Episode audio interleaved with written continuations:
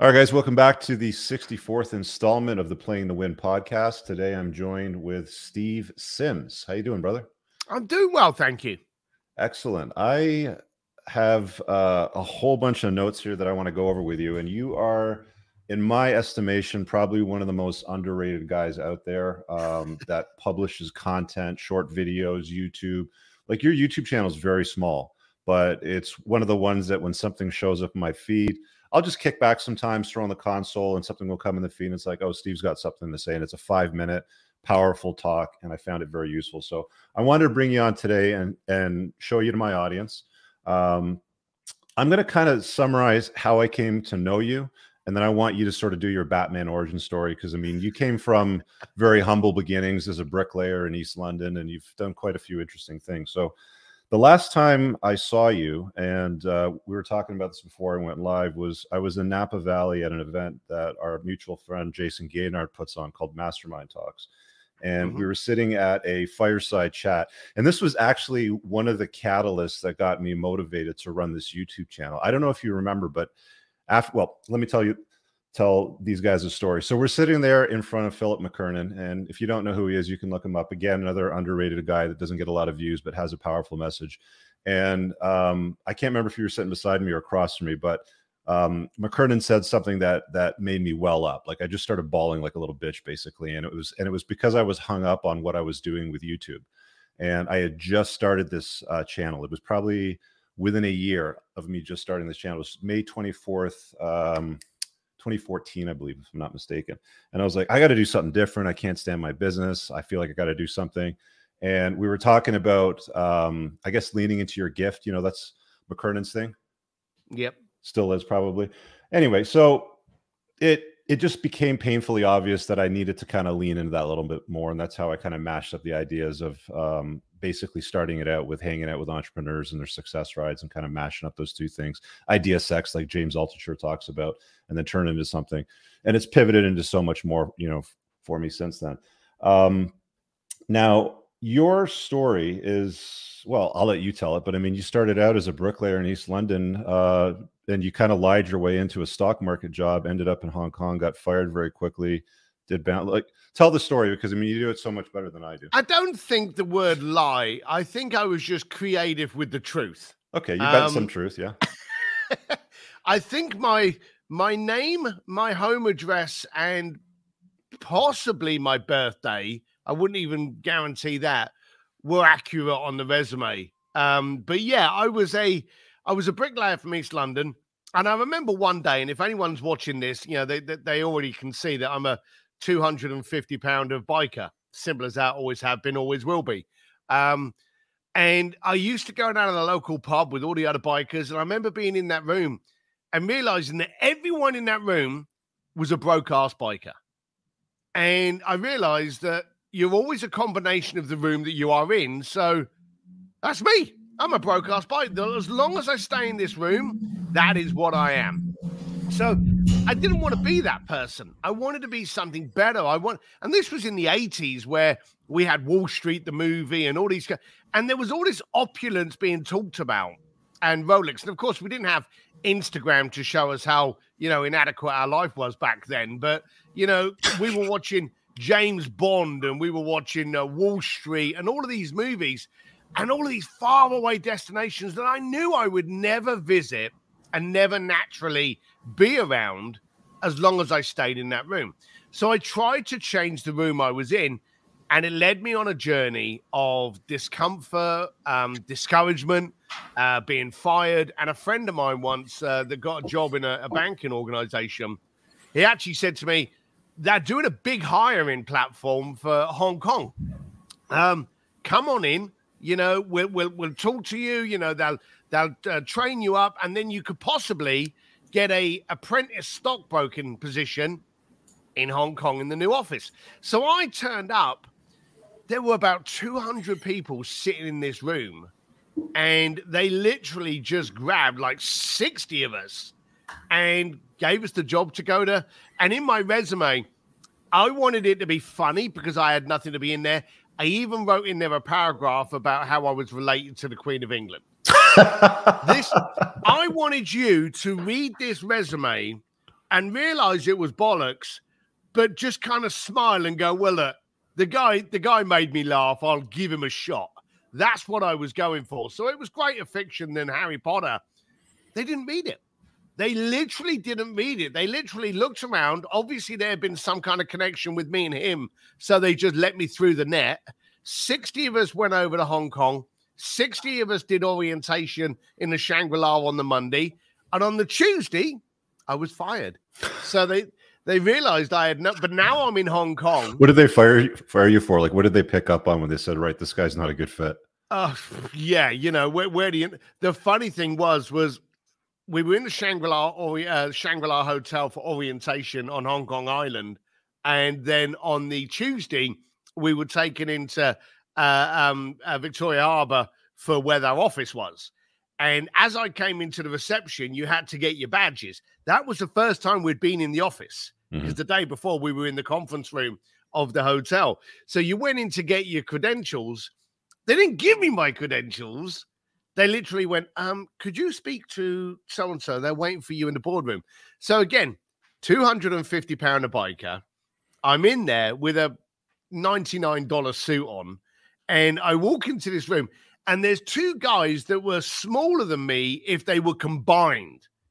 And they're both looking at me, and they know they're going to fire me because they've obviously done some checking. They've looked at the resume. They looked at the tests that I was doing the day before and realized I knew nothing. And they were like, we're just completing our file, Mr. Sims. Where is your Series 7 license? We can't seem to find it here. And I went, I don't have one of them. And in England, you can get one that was an 11 that was similar to the American version of this Series 7. And they went, oh, I forgot you're from England. You probably got the 11. Now, I don't have that either. And, of course, they're both looking at me. They both know that they're firing me. But they're both looking at each other going, you tell him. No, you tell him. No, you. And we're getting – and in that moment, I just smiled because you knew it was happening. You knew it was coming. And everyone just started laughing. And the guy looked at me in the middle of laughing. He went, you know you're fired, don't you? And I went, yeah, I know. And he went, what were you thinking? I said, I just wanted to try something. I never want to be the guy that doesn't try. And he said, well, look, here's a little bit of good news. Because we got you over here, we have to, even though we fired you today, give you your 3 months' salary. And you get the apartment for 3 months. Okay. So I'm like, yeah, now the apartment. That's what got you in the nightclub business. And I want you guys to stick around because, I mean, the story's going to get real good because, I mean, Steve's the kind of guy that, I mean, he runs parties for guys like Elton John. If you want to go down and see the Titanic, it's been arranged. You want to get on a stage with your favorite rock band, you can make it happen. So this is most definitely a playing to win story that definitely deserves a place on this playlist. So you're in Hong Kong. And then you kind of pivot to something else because you got to sort your life out from there. You got to sort your life out. I tried loads of things, failed. So I became very educated on what I couldn't do. Ended up being in a nightclub one night and literally just thought, like all entrepreneurs, this is it. This is it. This is my basement. I left a noble profession of being a masonry, of being a bricklayer, a proud industry. And now I'm just in the middle of a nightclub in Wan Chai trying to get drunk. And quite simply, that night, honestly, I wanted to fight. I was very depressed. I was very upset with my life. My wife was still in England, and I was lying to her that everything was going well because, of course, I was still getting paid. This is still the same woman that you're with today. Yeah, we met when we were 16 and 17. Okay. So, you know, we'll celebrate 37 years this year, I think. Right. Literally, there was a bit of trouble inside the club, and the lady asked me, would I sort it out? And I thought, why are you asking me? I got nothing to do with this pub. And she turned around and she said, well, you're big and ugly. You know, if you sort it out, I'll pay for your drinks. And she had me at that. So I went, all right. So I became the doorman. Now, here's where a pivotal twist happens. Entrepreneurs, and we're basing it on the old Dr. Sean Stevenson statement, we look at things under two ways. Did it happen for us or did it happen to us? Now, I'm on the front of a nightclub where my job description is to punch people. And I had the chance, like my other meatheads, to just avoid as many fights as I could and then go home with the tips and takings from the night. or could I make this better for me? I suddenly realized I had an incredible pedestal to human psychology, to watch people interact with each other. You know, you've seen people, and, you know, me and you have been in a lot of the same circles. You know, people that are really wealthy, the way that they talk, handle themselves, walk around, interact. And then you've got those people that are pretending. You know, the guy that's bought a new watch and he's got his left sleeve rolled up just so you can notice his new watch. Mm. The rich guy couldn't give a shit. And I remember Giuseppe Ricci, the guy that owns the largest Ferrari dealership in Texas, said to me once, the guy that turns up to a Ferrari dealership in a suit on a Saturday can't afford one. The guy that turns up in shorts and sandals on a Tuesday, he's on his third. So I suddenly got to see how people interacted. And then I started trying to have conversations with them. And the manager would see me not only protecting the front door, but now walking around the club only to the booths going, hey, guys, you having a good night? You know, what are you up to? And interacting with them. And almost doing his job. You know, when you're in a restaurant now and the manager asks, you having a good night? Yeah. I was doing that because I wanted to have the conversation. And then I would get people saying to me, oh, were you going to that party? Or do you know about that nightclub? Or do you know about that concert? And I realized very early on, if I could be the solution to your problem, you didn't care what I looked like. So if I could get you into this club, if I could get you into the release of a new Cartier line, if I could get you into the unveiling of a new Mercedes or into an award show, I had your attention. For one, I'm going to charge you because if they don't pay attention. But my whole goal was a Trojan horse. I launched the world's largest concierge firm because I wanted to have a conversation with you the day after and ask you why you were successful and I wasn't. I wanted to get educated, and that's what happened. And then you turned into this connector of people, and that's where the Bluefish brand came from. I think it was kind of like a secret word to get into the clubs. Yeah, I used to have these little stupid words. I used to like to have people smiling as they walked into an event. Mm. So I would always say, like, okay, tonight's event, it's at the dock at 8 o'clock. When you see the doorman, your password is you've got to name one of the Teletubbies. You know, or you've got to name a Big Bird's mate from Sesame Street. And so people would literally walk up. Snuffleupagus, wasn't it? Yeah. So people would literally walk up to the doorman and go, Snuffleupagus. And they go, oh, in you go. Now, here's the thing. Look at you, Rich. The amount of people that walk into the club smiling and giggling because they've just said a silly word. Yeah. I had never any trouble in my party. And of course, you imagine, it's almost like you're pumping a drug into a party. Everyone that walks through the door. Now, someone actually said this to me one day about that was my secret sauce. And as entrepreneurs, we usually don't know what we're good at until we're, you know, it's brought to our attention. But someone said to me, they said, we always love the front door, the inside front door of your clubs.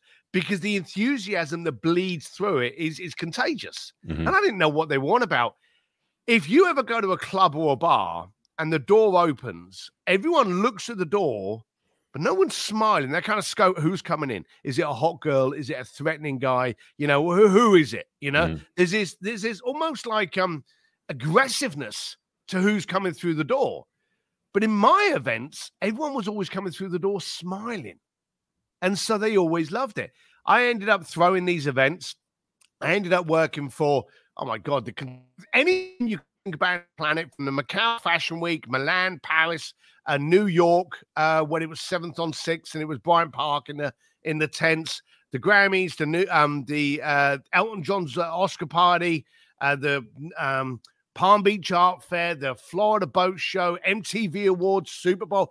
I've worked for the biggest, largest events in the planet, and I've ended up working on their marketing and branding as well, and that's why I've got Sims Media now. But I worked on all of those only to be able to get into the rooms I needed to be, because back then, we didn't have podcasts. Mm-hmm. You know, back then, we didn't have Instagram. Back then, we didn't have YouTube channels. We didn't have any of the environments for us to be able to receive this information from. So I had to create a reason to be able to have a conversation with Elton John, Richard Branson, Jean-Paul DeJoria, Elon Musk, name them. I created experiences to be able to have that conversation. And then I used the information I got to make sure I was successful from it. You said early on that one of the pivotal thinking, one of the ideas that you said was that if you're not the smartest guy in the room, you're in the wrong room. Yeah. Oh, absolutely. Absolutely. So, sorry. If you're the smartest guy in the room, you're in the wrong room. So yes, at that point, you how significant was that decision for you to put yourself in smarter rooms as far as you leveling up, becoming this guy that you are today? It's never changed. I actually race motorcycles now, and I'm a pretty good racer. But every time I go to an event, I find people that are better than me, and I get into that group and I race against them, and I lose every single race that I go into, because I constantly up my game. And I could go back to my people that I was racing against 6 months ago, 4 months ago, a year ago, and nail them, floor them like they're not even on the same track. But that doesn't help me grow. And so every time I get into an environment, I look at the environment and I will look around and I go, okay, are these people superior to me? Are they smarter? Are they sharper? What do they bring to me that I don't have? A different viewpoint, an argumentative opinion, anything that can help me change my perspective. And if it's not in the room, I've actually gone to events before and by lunchtime gone home because I've gone, this room doesn't push me. Awesome. Now, putting yourself in rooms like that. So let's use the motorcycling analogy, because I completely understand that. I've ridden bikes. I have a chapter in my book on motorcycles. You know, those that follow me know exactly what I'm talking about. So we're definitely going to be talking about motorcycles on this podcast for sure. Now, when you're in a group, because I mean, basically what you do is you titrate up, right? It's like, okay, you know, you become the best in this series. So it's like moving to the next one, you're the worst in the group, and you've got all these faster riders. Riding a bike fast is scary. It's a lot scarier than driving a car fast, because you have a lot more grip around the corners with your contact patches. When you lean a bike, you don't have the same level of contact on the road. So chasing down faster riders is going to be scary, right? Yep. Can I break this late? Can I get on the power this early? Is my lean angle right? Like you're doing all these things that you're not consciously thinking about because you're just used to riding a bike that way.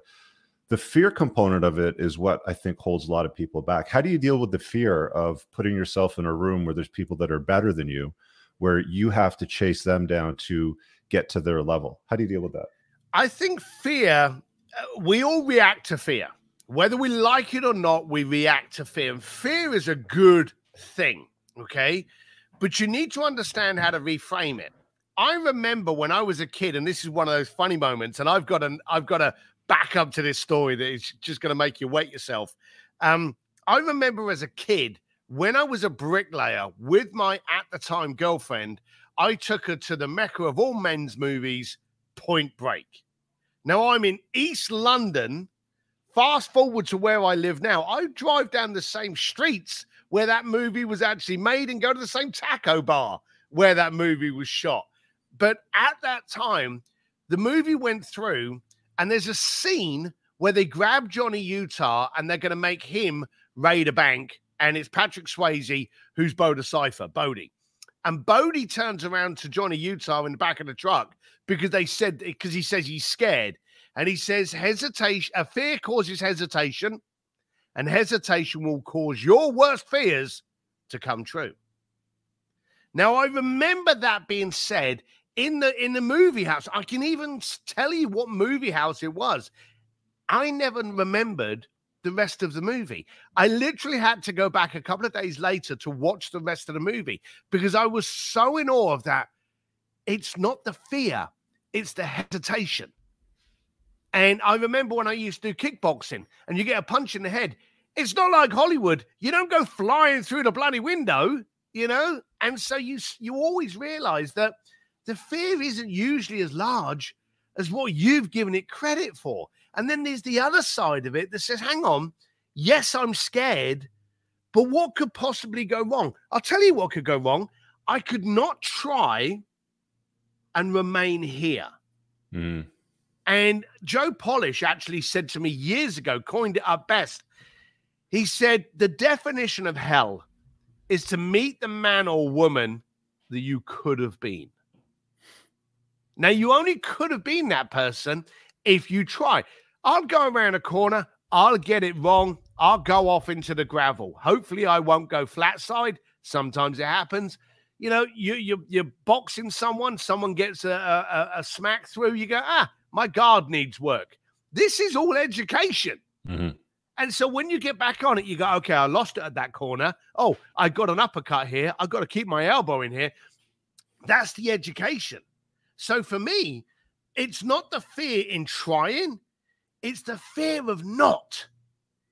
Now, here's my little backup thing that'll make you pee yourself. I was at a VIP, thankfully, because of my branding and stuff like that, everyone knows I'm heavily into motorcycles. So I get some pretty cool little things that I get involved in within different motorcycle companies. I had a VIP race day the other day at a track called Chuckwalla in Palm Springs. The guy sat next to me at the barbecue the night before, Keanu Reeves. Yeah, I saw that clip on your Instagram of him riding his bike at the... Yeah, so I actually told him about it, and it was just hysterical that, you know, years... I went from being a bricklayer in London. Mm-hmm. Years later, I'm actually sat next to the guy that was in the movie that actually caused me to alter my mindset. Funny little turn of events. That's hilarious. And have you ridden his bike, the company that he's found? Yeah, the Arch. Yeah. How is it? It's startling for a start, because I've also got a bunch of Harleys, and you look at it and you go, oh, it's a Harley. It ain't. It's a real light, torquey, twisty. It's an incredible machine. Now, if you're going to go on a racetrack, I'm happier racing my Ducatis than the Arch. And in fact, the Arches can go up to over $100,000. So I'm definitely happier riding my Ducatis. But it's not, it shouldn't be confused with a Harley-Davidson. It's way much more of a complicated and technical bike than that. Is it a 4-valve head on the Arch, or is it an S-rod? Yeah, it's an S&S V2. Okay. Actually, let's stay on bikes for a bit, because I got a whole bunch of notes here, and since we're on it. So I packed in riding bikes around 30. I'm 48 now, right? And I've moved to supercars. I still like bikes. So I have this itch that I want to scratch, if you know what I'm saying. It never really went away. I kind of started riding bikes when I was 18. Now, the last bike I had was a ZX7R Ninja, 99, I think it was. One of the carbureted ones was the year. Loved it to bits, did everything I could ever ask of it. The thing I notice about a lot of bikes today, when I look at them, is they're missing fairings. Everything seems to either gone the way of an ugly Japanese bike or a Ducati with, with a fairing, or it doesn't have a fairing. I like the wind protection when I'm on the highway. What's your recommendation? I mean, is there a Ducati that you like? I know that you're a big duck guy. So I got 7. So I would probably say yes. My oldest one's a 1985 Miele, and my newest one is a V4R superbike. So, I go through different things. I would say that before you answer that question, the first thing you need to know, or the first thing you need to ask yourself, is what is the experience you're trying to generate? Okay? If on the sensation of speed, you can go for an older, unfairinged bike, and you'll feel as though you're going faster. Like you say about supercars, all right? Mm-hmm. So if you're in a Ferrari, and I work for Ferrari, and you go around a racetrack, and you're doing 170 mile an hour in a Ferrari, and it's cool. It's really, really good. But then you go around a corner in a shifter car at 30 mile an hour. I've done that too. And you're shitting your bits, okay? Yeah. The reason is because you don't have the roll cage, you don't have the protection, you don't have a roof, you don't have the pleasure of all of that kind of cocoon.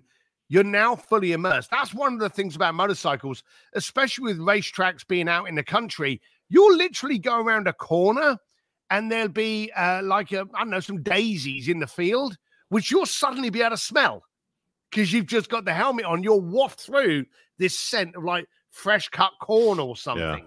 Now, you don't get that experience. So if you want the sensation of speed, go for something older with no fairing. If you want to go around a track fast, then get the fairing and you'll still get the sensation because, it's still only a piece of plastic, but you'll be able to go faster on it. There's a lot of bikes that are naked now because quite simply, my V4R, the speedo clicks off at 180. It doesn't register above that, because above that, you shouldn't be looking at the freaking speedo. Mm-hmm. So literally, it just stops. And if you look at race bikes like mine, it has a tachometer. It doesn't have a speedo engaged when you've gone on race irrelevant mode. On a track, yeah. It's totally irrelevant. So, but I've been on my bike and I've done like 180, 170, and it's brilliant. And then I've been on naked, what they call nakeds and street fighters and those kind of things, doing 50 mile an hour slower. And I'm immersed in more experience. I've got more wind on my chest. It's like going down the road, looking out your front window at 80 mile an hour, and then rolling all the windows down and looking at the grass next to you. It's ground rush. Yeah, I'm gonna have to ride them both then. All right, let's. Oh, here I got a super chat here from Igor, and he's saying, "How important is storytelling for your business?" And I can answer that, and I want to hear Steve too as well. But the reason why you're watching right now is because he's a phenomenal storyteller. Would you agree? I have to. Today, it's all about the story. It's all about the why. You don't need to have a story that you know includes Richard Branson or Ferrari or Elon Musk. You don't need that. Your story could be your rags to riches. It could be why you did this. Most entrepreneurs are in business because they started off pissed off. They started off aggravated. Elon Musk openly says, I couldn't understand why it took 5 days for me to transfer money from one US account to another US account. It's not like someone turned up at 5 o'clock that night with a handbag of cash and ran it across. They literally, it was no more than like a sequence of, it was an email. He couldn't understand it. So to cure his aggravation, he built PayPal. That was his story. That was his why. So Igor, he's built an entire rocket company just because he wants to go to Mars. There you go. Entrepreneurs solve their problems and then find other people that have the same problem and invoice them for it. It's as simple as that. So yeah, Igor, storytelling, it's a big, big thing.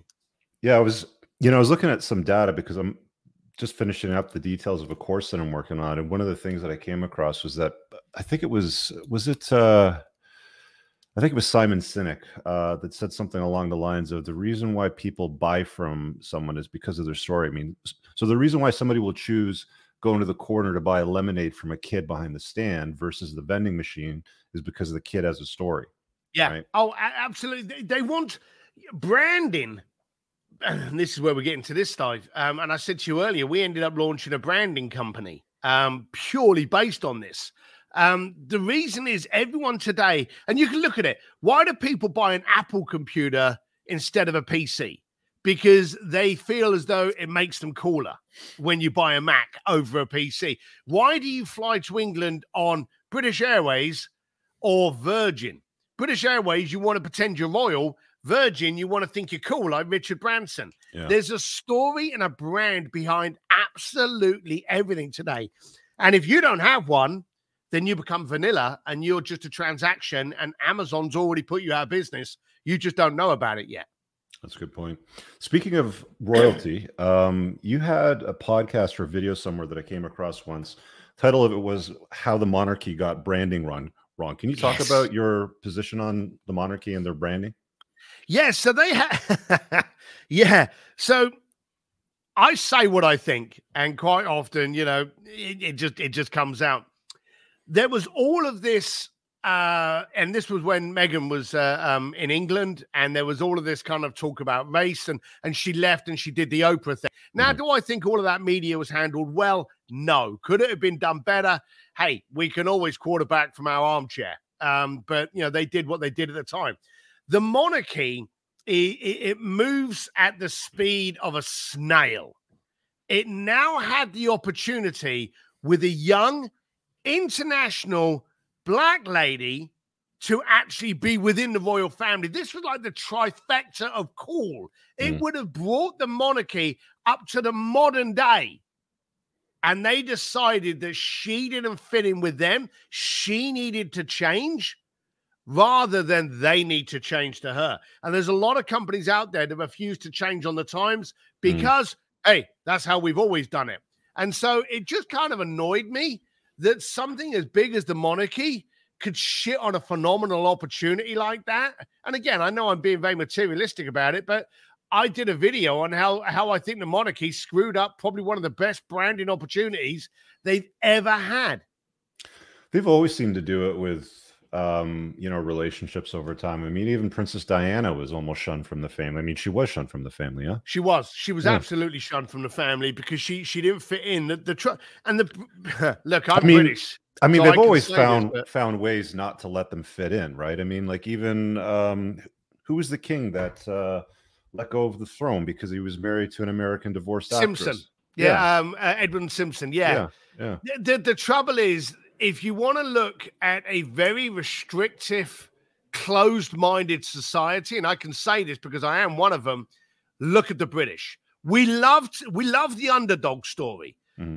But we love to get them up high enough on a pedestal to then be able to knock them off. And bearing in mind, the class society was invented by the UK. I remember when I would throw events, I would literally get these poor girls, but their fathers were lords or duchess, duke, and they'd be like, "Oh, don't you know who I am? I went to summer school." Look at Ghislaine Maxwell at the moment. Broke. Her husband, he either committed suicide or killed, but, you know, was a shady little guy, very, very wealthy, lost everything. But because of who she was and the social network she had, she was able to continue in them. The British upper hypocrisy and upper class society is one that just can't be replicated anywhere else in the planet. And that's probably a good reason why I don't actually live there. Mm. You've kind of alluded to that you're very opinionated. I mean, you're loud. Does that get you into trouble today? I've caught a very strong feeling about a lot of Silicon Valley and tech guys and even entrepreneurs that lean very far left. And it's like, if you express an opinion, like for example, let's use the Will Smith slap, you know, from the other day, because I know that you know, do some work, you know, with the academy and setting up parties and stuff like that. What was your view of the Will Smith slap? Stupidity. Absolutely. On Rock's part or on Smith's part? Smith. 100%. Yeah. Look at it. Ellen, Tina Fey, Ricky Gervais, for Christ's sake. Have you ever watched any of his monologues for like the Golden Globes and what Chris Rock did? It was a pretty mild joke. It was a very mild joke. Yeah. Okay, and Jada, let's be blunt, she looks absolutely fantastic with her hair. She's got a beautiful face, okay? And they are actors and actresses, for Christ's sake. They live for attention, and Chris gave it to them, okay? And what did Will do? Will is probably one of the nicest guys out there. I will say that. You know him personally? I've worked with him a couple of times. But the way he markets and brands himself, he's always branded as one of the nicest guys out there. He's always funny. Now, that's a lot of that is an act, because a lot of the time you don't want to be fun and friendly. It's bloody work. But he does a fantastic job at it. And now he's just shit on his good guy image. So part of me thinks, Will, stupid. The other part of me thinks, damn, what happened, man? For that split second, you lost it. You lost control and you did something stupid. And of course, we're now seeing the backlash and we're now seeing the apologies and all these kind of stuff. That's tough. That's tough to wear. So I mean, like, here's my question when it comes back, you know, to the loud opinion. So I share the same opinion as you, right? But I mean, there's a lot of people out there that gave Will Smith a standing ovation when he slapped Chris Rock for the mild joke. You know, some people have said that that was a setup because the show doesn't draw eyeballs anymore and they wanted to manufacture indignation to draw attention to it. Like, how do you deal with the heat from people when you have a loud vocal opinion on subject matters like this? Beautiful. You don't. You see, there are three kinds of people in the planet, and one of them is terrible, and they're terrible because it's your fault. Okay. Line this up. Anyone out there with a pen and paper, or, you know, record this or whatever, make a note of this. There are three kinds of people. There are the kind of people that absolutely love you. I guarantee you, during this live feed that we're doing, there are people that love the way I am, my attitude, my style. They absolutely love it. It's brilliant. I guarantee you there's also people on this feed that are probably left going, Rich, you shouldn't have got this guy on. Can't understand what he's on about. I don't like the guy. Both of those are good because they saved me the effort. I don't want to try and get someone that hates me into my corner. I don't want that. Here's the third people, the fence sitters. Those people that are sitting on the fence going, I'm not sure about this guy. You know, what's he trying to say? You know, I don't know what he stands for. I'm confused about this guy. Those are the fence sitters. Those are the worst people in the planet. And 9 times out of 10, you've created them. Now, if I'm out there and I'm saying shit about something, or if I'm talking about branding, or if I'm talking about speaking engagements, or I'm talking about, you know, my opinion on the Will Smith slap, or the British Empire screwing up a marketing opportunity, if I'm saying that, it allows those fence sitters to go, oh, I agree with him, or, oh, my God, I hate him. And I want to be able to push those people off onto one side or the other. I don't want to take any effort in trying to be someone I'm not. My effort is there to be able to work with the people that I choose to work with, to be able to solve your problem. It's never going to be on how I come across. Oh, I've got to dilute this. Oh, I've got to be a bit careful. I'm not selling hamburgers. I'm not a mass market product, so I don't care. Have they tried to cancel you for anything? Like, have they come at you for anything? Every now and then I'll say something, and I run events, and every now and then I'll get something because I may have, you know, said the wrong word or 2 or 10. But no, because no one's ever really tried to attack me. Actually, let me rephrase that. I've not recognized those people trying to attack me, because if you ever noticed, it was funny because doing the kind of things I was doing and the concierge industry, I was always working with incredibly affluent people, and I would get a lot of hate mail going, how do you sleep at night? You know, and, oh, you're dealing with these people and you should be putting your attention to charities and you should be doing this and stuff. Those people will never be my clients. Mm-hmm. Those people will never work with me. Therefore, I can't hear you, you know? Now, if you've got Jean-Paul DeJourier or Elon Musk turning around going, hey, Sims, why are you doing that? Yeah, I'll pay attention. Now you're listening. Now I'm listening. I've been saying that for years. Source first. Yeah, always consider the source of the criticism. Yeah. Yep. Now to kind of challenge you on that, 3 types of people that you just mentioned. I have a note here about how you've mentioned that you should focus on your unsubscribers, which are essentially your detractors. And previously, you know, you just said, I can't hear them. They don't matter to me. They're never going to be my customers. So can you kind of explain what you mean about focusing on your unsubscribers? Yeah. So what I've done is it started off just as a test, really. You know, I get a lot of people that I do coaching and branding with, but every now and then I'd get people say something and then unsubscribe or cancel me or walk away. But they've made a comment. They vocalized it. The first thing I would do, I was look at the source, you know, and if you find out that you're getting shit on from a 15-year-old from the Philippines, you don't care. But if it's a business owner, and if Rich Cooper is actually saying something that he doesn't agree, and Steve, you're way off track and you're out, then I want to come to you and I go, Rich, I saw that it triggered you so much that not only did you vocalize, you moved off, you unsubscribed. I've got nothing to gain from this other than the education of understanding why. I would love to understand your perspective. Mm. Now, no one ever goes for those people. No one ever talks to the unsubscribers. No one ever talks to the haters. They always say, oh, you know, you've got to be so successful you get haters and you should leave it alone. I can't. I absolutely love to get into that. Mm. And so you would be surprised, and I don't know the exact figure, but I would say a good 30% of my coaching and branding clients came from people that argued about my methods or my positioning or my style that then came back to me once we had that conversation. They said, you're right.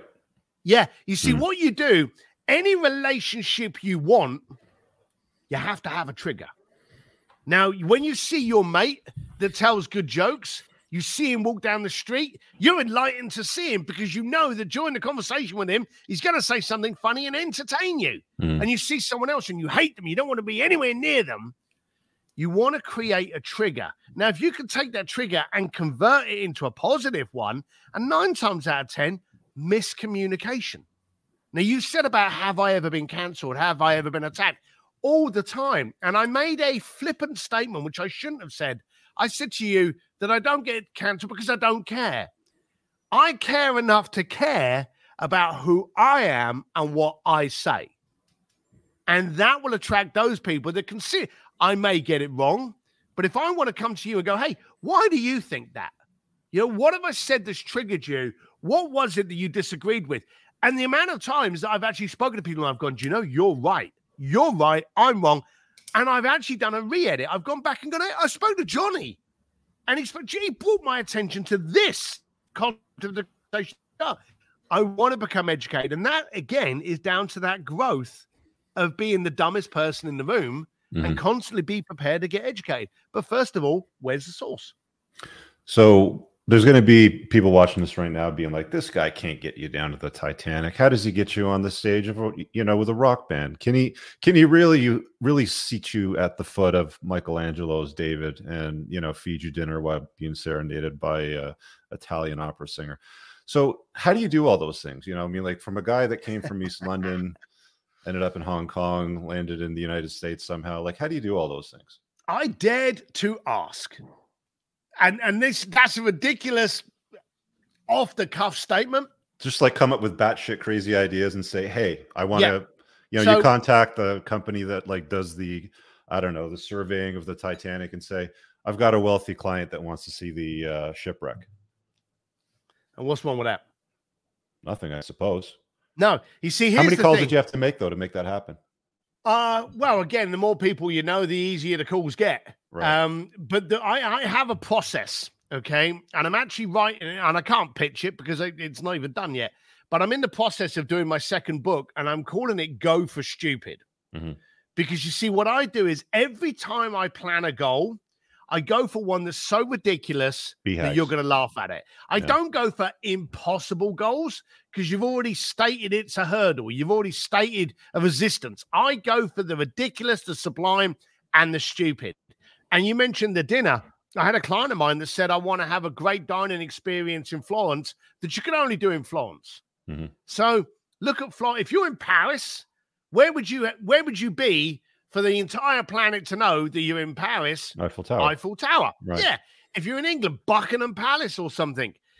In Florence, you've got to be careful because like the Uffizi could be confused, and that's the big art gallery, could be confused with like Amsterdam or Poland or again, Paris. But the Accademia della Galleria is the only museum in the planet outside of Rome that has any work of Michelangelo's David, and the world's most iconic statue. It's not the Statue of Liberty. It is Michelangelo's David. And that's housed in this gallery. So my stupid goal was, if you're going to have the most incredible meal in Florence, at the feet of Michelangelo's David, in the museum, to yourself, a whole Thomas Crown kind of experience. And I asked. Is there a picture of it if I Google it online so I can just throw it up on the screen? There, I don't know if there is actually. But I know I've got it, and I don't even know if I can text it to. Actually, I know that we've been conversing through through. Let me do this. I don't want to take too long doing this, but I literally dared to go into people and ask them if it could be done. And 9 times out of 10, the weird thing happened. Oh, hang on, here it is. I found it. Oh, you found it? Yeah, there's something online. I can share it on the screen. Hold up. Window. Just make sure you got the right one. That's it, yeah? That's it. Yep. So I literally... So you can see the table right in front of it. Looks like there's 4 seats or 6 seats? There's actually 6 seats. You can just make out the little brown seats. There were actually 6 seats that we set up. Yeah. And that's it. I actually did an entire table... for 6 people at the feet of Michelangelo's David, shut the museum down from 3 o'clock in the afternoon until 2 o'clock in the morning. And then like all entrepreneurs, once we've got the green light for everything and everything's set, that's usually when we try to see if we can fuck it up a bit. So I was like, okay. And literally it was a Sunday that I was asked to do this. The dinner was on a Wednesday. And by Monday night, I had the Accademia and the chef all sorted and approved. Mm-hmm. And so I had Tuesday. I had an entire day going, what else could I do? How could I make this just a little bit cooler? And I was working with Elton John at the time. And I said, who's the most famous Italian singer? And they went, well, Andrea Bocelli. And I was like, of course it is. Can you get me in touch with him? God, love him to come and sing at my client's dinner party. Mm-hmm. And they did. They actually made the introduction. And I got Andrea Bocelli to come and serenade my clients at the defeat of Michelangelo's David. And I mean, like, you're the absolute real deal. I mean, you're here with John Travolta. I see you here with Elon Musk. You've rubbed shoulders with quite a few people. This is your book over here, by the way, too, guys. It's called Bluefish, and you should grab it. The audiobook's great. Steve reads it. So, I mean, you can listen to his crazy voice, you know, singing the lyrics to you as you kind of go through it. But, yeah, there's loads online on, you know, the stuff that you've done, the rock star stories. I mean, so let me pose this question to you. Let's say I wanted to play a game of chess with Arnold Schwarzenegger. Okay. How would I go about arranging that? Bluefishing all right, that. So, all right. So we'll work on exactly that. Okay. Okay. All right. So Rich, I'm going to play a game with you. Okay. That'll hopefully get you in the mindset for this. Are you with me or did we freeze? Are you there? I'm with you. I'm with you. Yeah, okay. I'm here. So Rich, I'm having a barbecue party this Saturday at my home. Okay. And you're in town and I ask you if you want to come and you say yes. What's the first question you ask me? What can I bring? Bingo. I actually challenge anyone listening to this to play this game with other people. You'll get things like, where is it? What should I wear? Who's going to be there? How long does it go on for? All of those answers satisfy you. They don't help me. The one question a host wants is how you can help me. What can you bring to my barbecue? Right. Now, you want to go and have a game of chess with Arnold Schwarzenegger. What can you bring to the party? Chessboard. Really? That's gonna excite Arnold Schwarzenegger? I don't know. Box of cigars, a Hummer. All right, now we're getting there. Now we're getting there. Whenever you want to get hold of someone, you've got to make them want you to get what you want.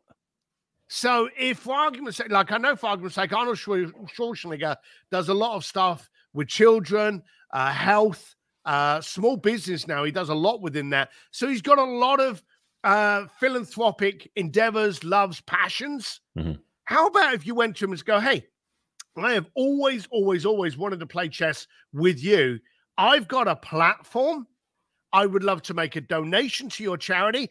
And I would like to talk about your latest project on my podcast to my program so that I could actually get more distribution, which in essence would raise more funds, which would benefit you. Mm-hmm. Would that, and here's the key, would this benefit you? Mm-hmm. Now, of course, it's all about him. Mm-hmm. Now, you strike those chords enough, and they're going to go, yes. And then you go, well, great. All we got to do is play a game of chess. That's actually, I knew that. I didn't see the dots connected that way. I really like how you break that down. Simple. I mean, you've got a knack for it. And I've heard you say, talk about stuff that you get in your DMs and messages. And you touched on something that's really important. Almost, I get a couple of dozen DMs every day on Instagram, right? It's guys like, I watch your videos. Can I pick your brain? Here's my problem in life. And it's like, whenever I hear somebody say, can I pick your brain? I automatically hear, can I steal your time and pick your wallet? Because they're not coming at me with value. So you essentially distilled what I already know, but with a system of sequences because of how this guy operates. Brilliant. I love it. Well, the bottom line of it is I'm 56. I'm not getting any younger or any prettier, okay? So my whole pod, people will say to me, hey, you free to talk for 10 minutes? Literally on my website, I have 30 minutes, $750, and we'll talk about anything you want. Mm-hmm.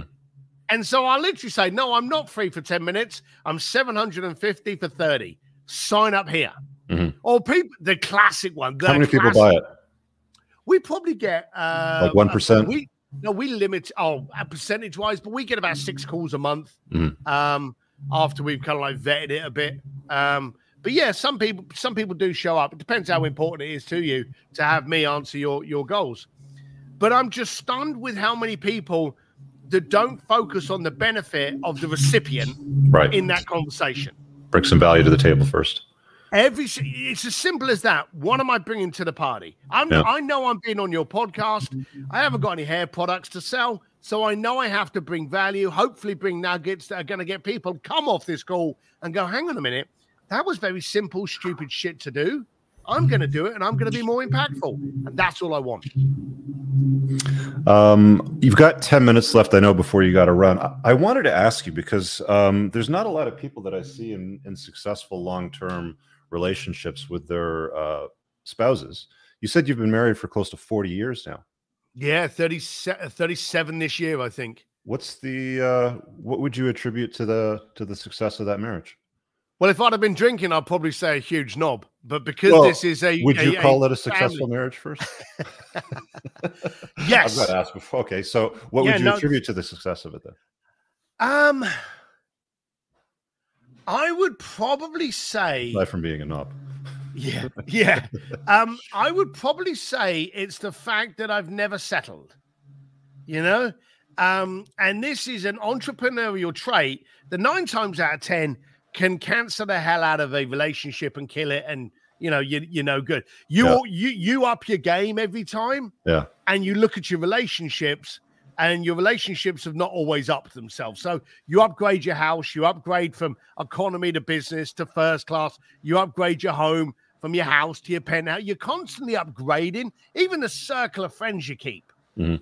But then you look at your loved one and you're like, met her 10 years ago. You know, I need to upgrade. With Claire, my wife, she also upgrades. And she's like, I need someone that's going to like be willing to get up at 4 o'clock in the morning for the family. I need to be with someone that's going to want to do that. And so she constantly pushes me. I constantly push her. And we end up in circles and in sandpits that we've upped together. And we recognize our strengths and ignore weaknesses to the other person to look after that. So I would say that it's teamwork and unsettling. Just because you married someone and you loved them, that's not good enough today. Mm. You know, I'm with Claire, I'm with my woman because she's the most powerful, beautiful, compelling, scary as shit person I know in the planet to trigger me in left, right, and center. So she's just the absolute one. I wish I could take my mouse and kind of scroll back about 30 seconds to recapture exactly what you said, but you said something like never settling. Yeah. Mm-hmm.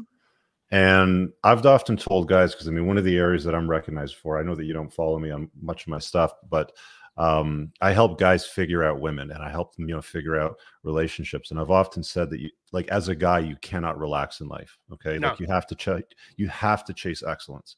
If you want to deal in a long-term relationship or expose yourself to a marriage and the potential risks of family law and losing half your shit. I mean, you live in one of the most hostile states in the world in California. You've got to be on your grind, right? Like you've got to be on your purpose. You've got to chase excellence. You can't relax, sit back, you know, rip open a bag of Cheetos and sit back and watch sports 7 days a week. It's not going to work out. She's going to leave on you at some point. Yeah. Oh, very, very quick. But you see, the trouble is you've actually attacked one of the biggest cornerstones or the biggest foundations of a man's life is his relationship. Okay. Yeah, it is. Absolutely. You can actually, absolutely.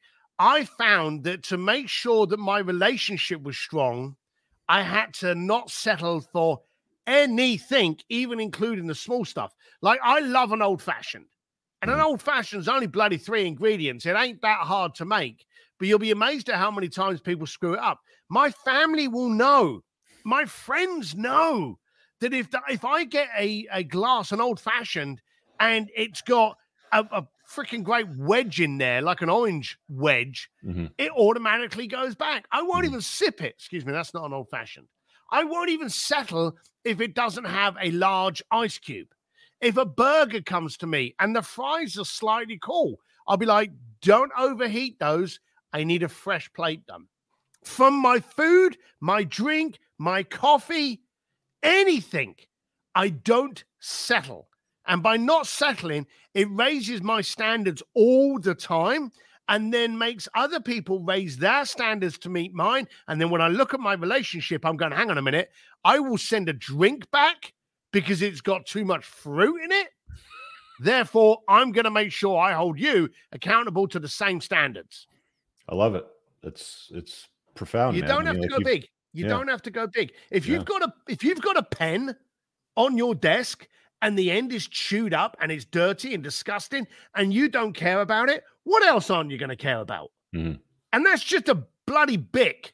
So raise your standards from the smallest, cheapest, nastiest, tiniest little insignificant things, and you'll find that all of the more important attributes will change in accordance. That there, Steve, is a chapter in your next book. Whoop, whoop.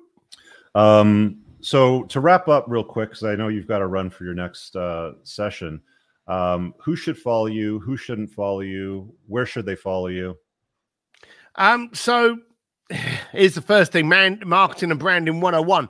I am Steve D. Sims everywhere. I've got a free Facebook group called An Entrepreneur's Advantage with Steve Sims. It's free. I do a lot of videos in there. But if you just visit stevedsims.com, you can find out about the book, my course, my speakeasy events. You can find out everything, or just Google Steve D. Sims or wherever you enjoy your media, whether it be TikTok, Twitter, Facebook, Tinder, wherever, just look up Steve D. Sims. And what are you most excited about that you're working on today? So I actually launched a company just over a year ago with my son, Sims.media. It's literally a branding and marketing firm in that order. And we teach people how to speak, how to get attention, how to get on podcasts, how to promote their company, their brand. That's really exciting because it's with my son. And so I'm really enjoying that. That's awesome. Steve, I want to thank you for hopping on this podcast with me and sharing some of your wisdom. Guys, check him out. I'll make sure that I link to his website below in the description. And give us a thumbs up. And if you have anything else, just chuck it in the comments and we'll catch up with it later. Steve, I'll let you go. I'm going to run an outro reel here just for 3 minutes to pay some bills. Appreciate it. Look after yourself. Thank you. Bye. This episode is brought to you by The Unplugged Alpha Supplement Line, Grondyke Soap Company, and Chad's Face Scrub. Brothers, if you're like me and you take what you put in your body seriously, you'll want to use The Unplugged Alpha Supplement Line. An obsession with absorption is what sets this line apart from the others. You want to make sure you absorb as much of the supplements as possible so you don't end up peeing out expensive urine. My supplement line is made in the United States from the highest quality domestic ingredients, and unlike cheap supplements from China and plastic bottles, mine ship in dark glass bottles to keep your supplements fresher, longer, and won't seep endocrine-disrupting plastics into your supplements. Nothing is a hard tablet. Everything is an easily digested, bioavailable capsule.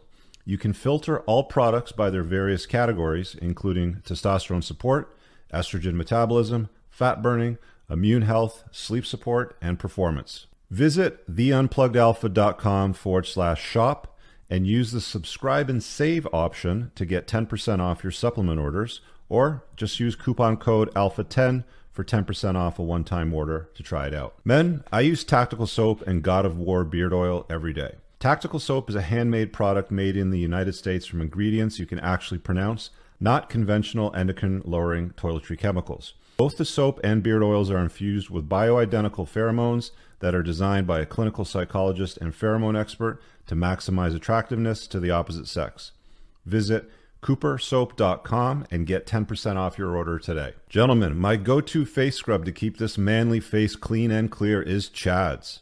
Again, it's incredibly important to me to only use products with all natural ingredients without nasty chemicals that disrupt male hormone levels or convert to estrogen in your body. And unlike watery scrubs that slip between your fingers, this thick face scrub with black lava sand gives you powerful results in one go. Visit getchads.com and you'll be redirected to the Amazon store. You'll get 10% off when you use coupon code GETCHADS10. You can find all the links I've just mentioned pinned below in the top YouTube comment. If you want to learn more about why I endorse these natural products to my audience, search on my YouTube channel for an episode I did with Dr. Anthony J titled Playing to Win Number 21, How Estrogenics Make You Fat, Sick, and Infertile with Dr. Anthony J. Let's get on with the show. Guys, I want to thank you for watching. That was a blast. See you guys in the next episode.